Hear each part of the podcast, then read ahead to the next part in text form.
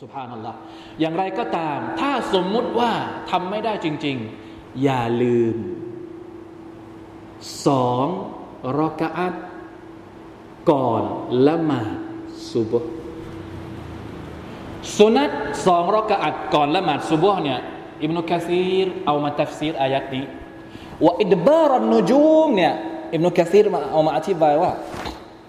ว่าอิดบารันนูจูม وقد تحد وقد تقدم في حديث ابن عباس أنهما الركعتان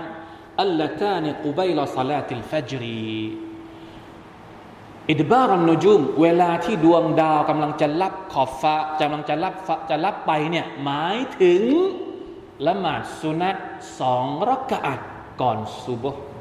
อันนี้สำคัญมาก มีฮะดีษที่ท่านนบีสุลต่านพูดถึงความสำคัญของสองรักอัดนี้ว่า มันดีกว่าดุนยาทั้งใบนี่เลยขยรมินัดดุนยาวมาฟีฮะและท่านหญิงอิชาก็บอกว่า لم يكن رسول الله صلى الله عليه وسلم على شيء من النوافل أشد تعاهدا منه على ركعتي الفجر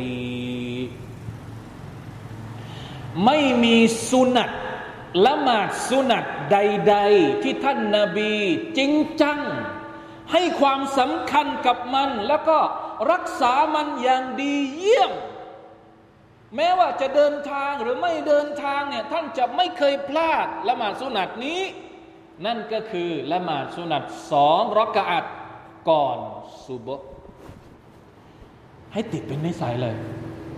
ให้ติดเลยนะครับ ก่อนซุบรักอัดสองสองรักอัดก่อนซุบนี่ให้ได้